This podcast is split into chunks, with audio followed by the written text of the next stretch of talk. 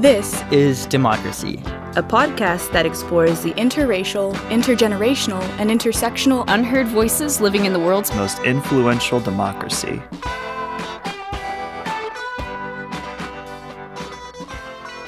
Welcome to our new episode of This is Democracy. Today, we're going to discuss the ubiquitous presidential debates that uh, seem to be on television uh, every week or so, and that will be uh, dominating our political landscape for the next uh, year and a half. Uh, we're going to talk about the history of these debates, uh, what they mean today, and where we might be going with these debates as part of our democracy, as part of our democratic process.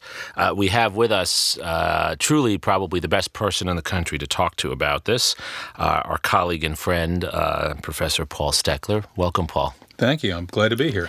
Paul uh, is the perfect person to talk about this topic with because he not only has strong opinions about this, but uh, his research actually uniquely overlaps in both uh, the study of politics and politics surrounding presidential campaigns and the media coverage of them. And uh, Paul is not only a scholar of politics and a scholar of the media, he himself is a, is a producer of major uh, political documentaries on George Wallace and many other major figures in American history. Uh, so to bring the media and po- political sensibility together, we're, we're, really well well set up today. Uh, before we turn to Paul, of course, we have uh, Zachary's scene-setting poem. Zachary, what's the title of your poem? The War of the Botox. the War of the Botox. Okay, let's hear it. I have scoured for political tidbits in the word onslaught of British BBC at midnight, and I have stayed awake on June nights, seething over the votes being counted an ocean away and I have picked my candidate two years before, predicted the next national conscience, and begged to be able to watch Parliament while I do my homework. And one night, dressed for bed, I even came down in a sleepy stupor, searched for the results of some Israeli election, like I was sleepwalking into politics. And all my friends ever watched when I asked them, hopeful, every day, all they ever watched was the presidential debate and I can't really blame them. I too know the alluring power of watching two people jab each other into dusk. I have also held some guilty satisfaction from a burning slash one way in grown men fighting on nationally televised spectacles. But I can also feel them dangerously in my mind, like a lit match dropping in slow motion on a pile of wood. Except the match is treating politics like a horse race, treating people's lives like poker chips that cash in for a lack of health care and the pile of wood is some dust mite made up of the stars on the American flag. What are they going to do when Saturday Night Live is just like reading the newspaper? When satire is useless because it's already a spoof? And I'm, sh- I'm not sure who I like best between Drunk Uncle and solving race relations with record players as much as I love vinyl. And I guess it's just a stump speech if everyone threw their stumps at each other and everyone ended up unconscious on the floor, surrounded by a pile of old tree stumps, except it's primetime television, and it's the war of the Botox and the makeup rush, and that's what politics is to too many people. Wow, so you went the satirical route this week, huh?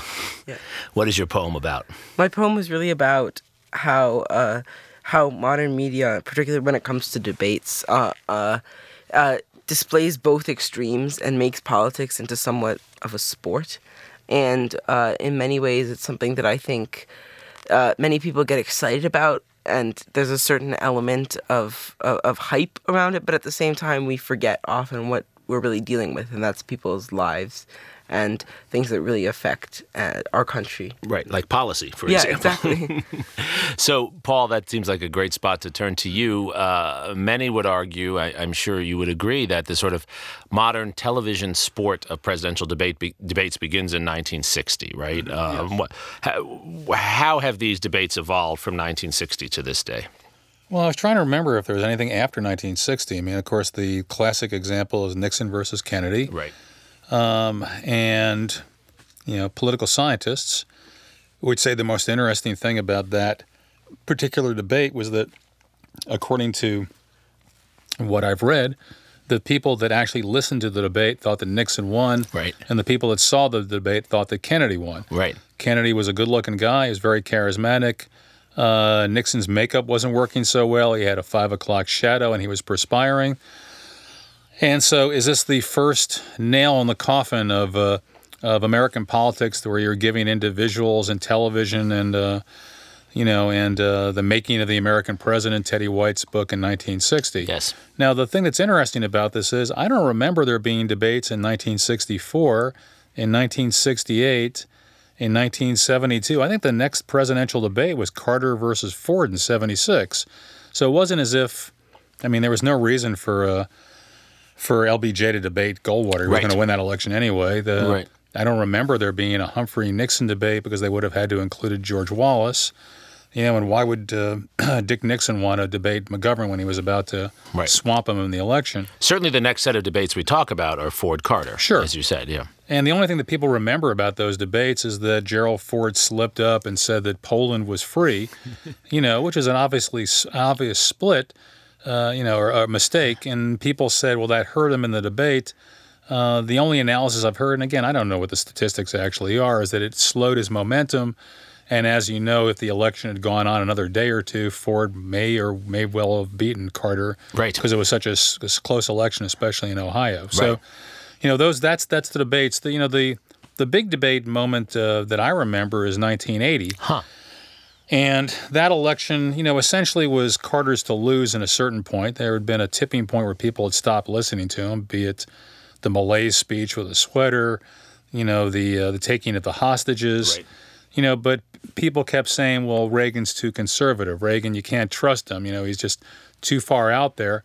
And then the entire country is watching him debate Jimmy Carter, and he didn't seem all that that un, un, un you know un presidential at all. Right. And Carter finishes off with talking about a conversation he had with his daughter Amy about nuclear war, and I think that was the final nail in the coffin. And, I, and as I recall, uh, Carter was ahead in the polls a little bit, and just the bottom dropped out those last few days, and it was a Reagan landslide, and he took all kinds of icons of the Democratic Senate with him. So, you know, that was an important debate, obviously. Right. You know, and then we go to 1984, and you begin to have this pattern of incumbent presidents who do badly in the first debates. Right. Uh, you know, um, uh, Reagan versus Mondale. He looked old. He the looked old. one, He looked yeah. like he was forgetting, and he comes back in the second debate. He makes, uh, de- uh, you know, jokes about it.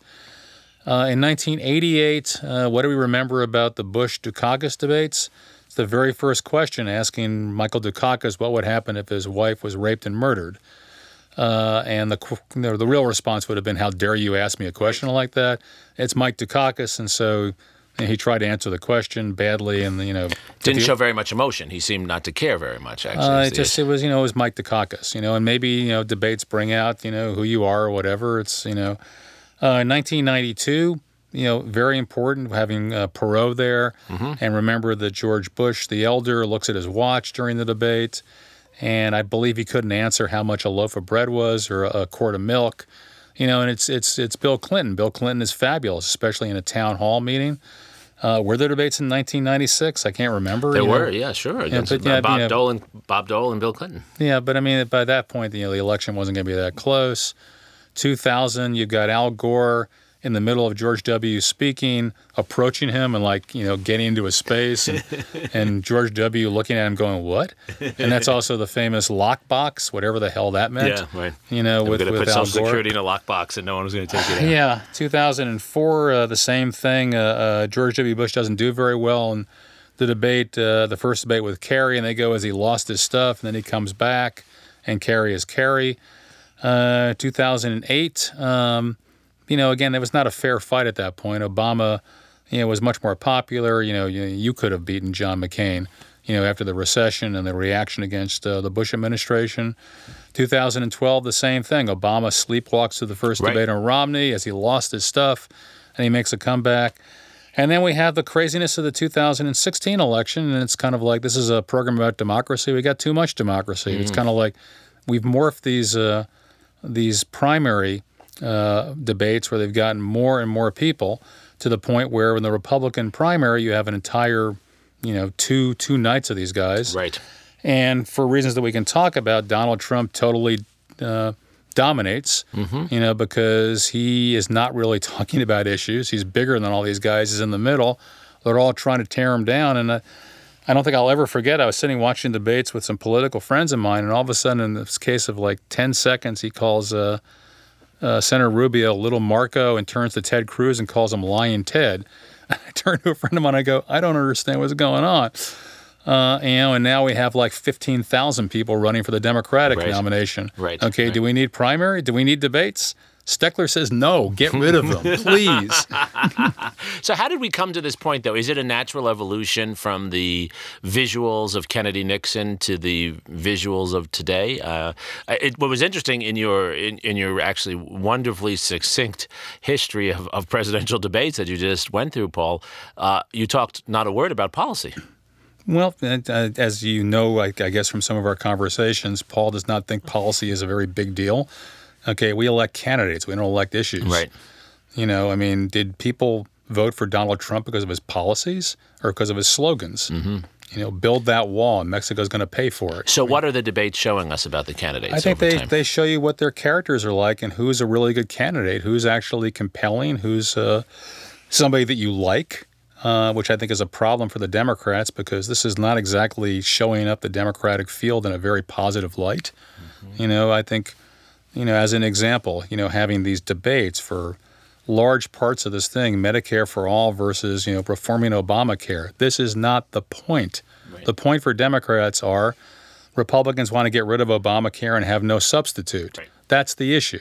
Right. Okay, Medicare for all is never going to pass. Okay, reforming Obamacare, what does that mean? Mm-hmm. Okay, it's a flawed issue and has nothing much to do with with medical. They should just care. be talking about health care, about providing health care to citizens. I guess, you know, but it's kind of like, you know, what do you do when you have 7,000 people on a stage? This is a Mm-hmm. really good way to make everybody look small. Sure. You know, I don't understand why the Democrats have done this unless, you know, democracy it's just it's too much democracy. It's kind of like, you know, it worked for the Republicans because you had this and I know this is going to sound strange for some of your your folks, but you had this giant, you know, reality star in the middle of a bunch of guys that sounded like politicians. You know, and that's why he did so well. He you know, sounded like he was unhinged in a crazy way, but he was very entertaining in a strange reality TV, TV role, way, and he was completely different than everybody else.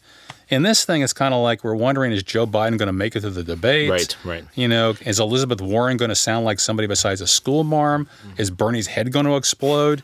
And Beto O'Rourke is he really going to come for your guns?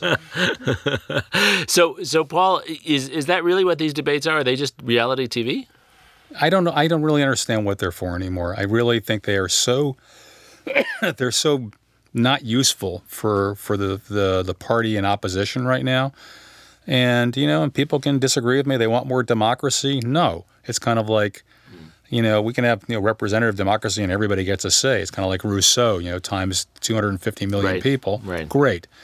You know, it's you know, for me, the way we used to do this is people went out and they campaigned, you know, and you know, Jimmy Carter campaigned a lot over in Iowa and he caught on and he won. I don't think that uh, Barack Obama did well in Iowa because of the debates Right. with him and John Edwards and Hillary Clinton. He caught on because he was a really good candidate, you know, and so being a good candidate is not the same thing as winning a debate with 20 people. Mm-hmm. Okay, it's not the same thing mm-hmm. where everybody mm-hmm. gets like a couple of moments and you're Right. trying to figure out canned lines, Right. which almost always sound bad because they're canned lines that you memorized. Exactly. You know, it's kind of like I don't. It's, I, for the life of me, this this is this is a heck of a way to nominate somebody. What about the argument that the debates allow us to uh, to assess character, to to see individuals? I mean, it, you could say on the one hand it's unfair that Nixon Sure. won the debate on substance, but actually you could argue that people were assessing who was more presidential, and Kennedy was more inspiring. Kennedy was more presidential, and that is the role of a candidate. But Right? You could say the same with Reagan, right? But what's the difference? There's two people on there. Okay, I've got a choice. You know, I don't have people you know talking for one minute here and three minutes there or something like that. Okay, I actually have a, the ability to be able to make an assessment. Now, I think it's still a flawed assessment. You know, being on TV and staring at a camera, you know, and tell, talking about your talking points. right. you know, is a hell of a way to be able to make a statement as to who you actually are. Right. You know, and quite frankly, you know, I thought that Donald Trump was terrible in the debates versus Hillary Clinton. Remember, he said he wasn't sure if he was going to abide by the the election. Right. He was kind of stalking her. You know, it didn't make any difference. It's kind of like, you know, it's it's. I'm not sure the debates make much of much sense anyway. that was as the a- next thing I was going to ask you. Do they actually change outcomes? I you know I don't I don't know anymore. It's kind of like you know have we gotten to the point where we're so tribal, we're so partisan that we see what we want to see, you know, and is this a way to be able for the Democrats to pr- you know produce their strongest candidate? I think that a lot of Republicans would have said this was a hell of a way to choose a candidate, and then all of a sudden they got this guy which And I think a lot of people are still going, how did this guy become president? Right. Okay, but it's a different America. It's a different way of, of people relating to politics. And is it a really better way? You tell me. So, Paul, how how has the the media coverage of this changed? We've, we've talked about how you know how, how in a sense the debates have devolved, Right. in the in the debate itself. How has the media coverage changed? Uh, you know, I don't know. It's kind of like, you know, part of the problem right now is that you have more candidates than ever, you have more media than ever, and the more you have, the less you have. Right. So Nixon and Kennedy, it's really the three networks that are covering it and offering commentary on Well, it. two right? and a half back Two- then that's right. because ABC was barely a, you know, barely a network. Now you've got, you know, cable. You've got, you know, you have all sorts of things, and people are are listening to what they want to listen to. You know, so I'm not quite sure how you actually speak to the entire country anymore. This is part of our problem, Right. You know, because how do you solve any problems at all? You know, it's kind of like you know, people are complaining about, you know, they hear the latest, you know, thing about President Trump, and they go, "I can't believe it." You know, but is anybody listening? Right. You know, the people that can't believe it don't like him. The people that don't care don't care, and you know his p- poll numbers are remarkably the same. Mm-hmm. Now, I saw Matthew Dowd the other day say that anybody below 45% can't win on election day. Well, maybe, but you still got to lose to somebody. Who's that somebody? Right. Right. Don't Zachary? know. Zachary? Well, uh, if if if debates and uh, the especially primary debates pose such a challenge to uh, the party establishment, and in many ways, many people agree that debates are something that don't really display policy in the way that it should, then why do we still have them? I, why do we have debates? People think we should. You know, what's the party establishment? Tom Perez? you know, it's I don't know that we have an establishment anymore. We don't even you know, Or is it that the media wants to wants to show these debates? I mean, well, you know, well, the, you know, you've got places on TV and people want to have their spot, you know, and there are more eyeballs. You know, maybe I'm totally wrong. Maybe this is just great. It's great for democracy. More people are involved. They're all going to come out and vote. Well, and you get millions of people watching. Yeah. So, so that one could argue, right, that The it people are actually gets masochists. well, yes, and that it actually gets them engaged. Yeah. Maybe not engaged in, in the most productive ways, but it does get them to pay attention. You know, I, I wonder how many of those people watch the entire way through. Right. You know, I, I really do. It's kind of like I watched all, or I listened to all three hours, and I was filming over in Houston uh, before the debates, and I, God help me, watched all six hours of the debate beforehand. It's kind of like, and did I learn anything? Yeah, it's, I guess it's kind of like you know, desperate candidates do desperate things. you know, Joe is still alive. You know, why is Bernie so unhappy? You know, it's kind of like I don't know. It's it's It's a soap opera. It's reality TV and a soap opera. it's not a great soap opera. So it's, you know, um, I'll be curious, you know, which one of these people can schlep their way to the, the top. Right. And then what are they going to do with Donald Trump? Right. So, So, so how would you change things? You you, you bring this perspective as a as a historian, scholar, uh, as a as a documentary maker, as a, as someone who pays close attention to the media. What would be the way to change this to make the debates more effective in helping us choose good candidates? no one's going to listen to me. I'd get rid of them. These debates are stupid. We shouldn't have them at all. no, no. I think what you should let is let people campaign. Okay. And let them go out there and talk to people and campaign and get on forums. And that's more democratic in your eyes, right? Well, I don't care if it's democratic. I think it's more, you know, it makes more sense. These debates to me are doing nothing. You know, there are a lot of really good candidates that can't get on the debate Right. stage, you know, and, you know, maybe they would do better. Again, this is my own prejudice if they were actually just out there campaigning, right.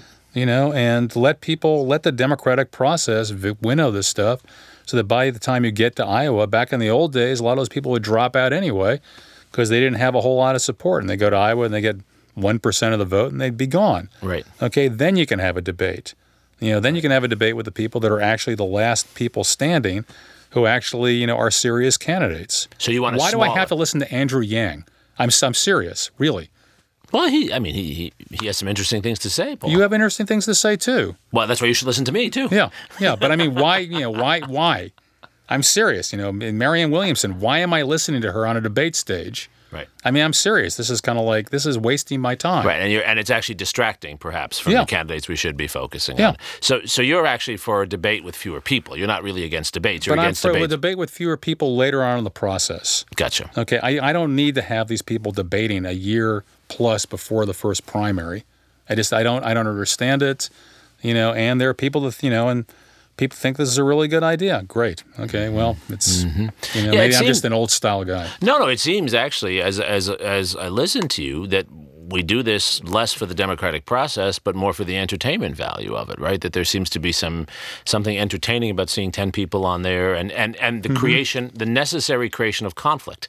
The way that the way that Sure. um, that the way that an individual out of ten gets attention is by being nasty towards someone else, right? I guess so. You know, it's, it's uh, one person's entertainment is another person's torture. So Do you as do, do you um, do you find the debates interesting and worthwhile?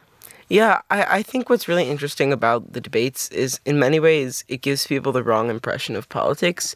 And I definitely agree with all the criticisms that, that you mentioned about the debates. But I do think that in many ways debates do help uh, bring people into the process because I think like a lot of kids my age and young people in general would not be as involved in politics and it allows an easy access point because if you don't know if you don't have time to research the candidates it's not something passionate to you just getting to see them all together is something that in many ways is just practical it's convenient But see, I would totally disagree with that. It's kind of like, you know, the debates didn't help Beto O'Rourke in Texas. You know, he helped himself as a as a campaigner. That's why we have campaigns. And when he got to the debates, he did terrible. You know, though, you know, I think that's right. I think you know, it's right, kind of yeah. like there. You know, if you're a good candidate, there's a way to reach out there you know, with an adept, you know, use of social media, with actually putting on the shoe leather.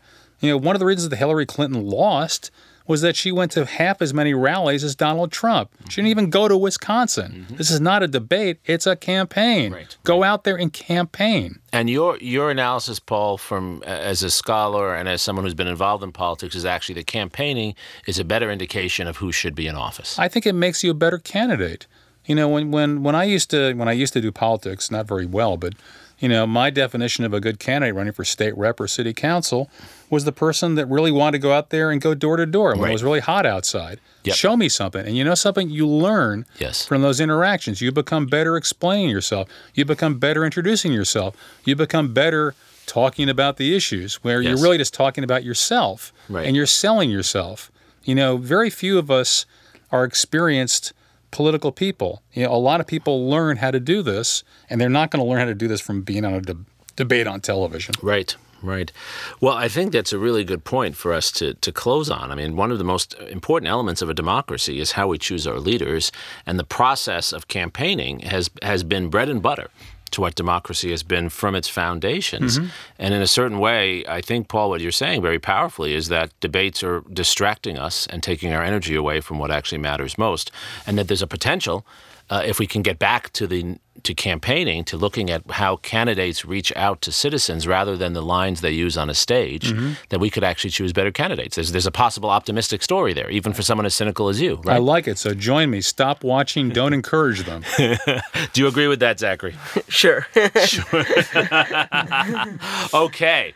So today we have come to the conclusion that it is time to spend less time on debates and more time on campaigns. Thank you for joining us for this week of This Is Democracy.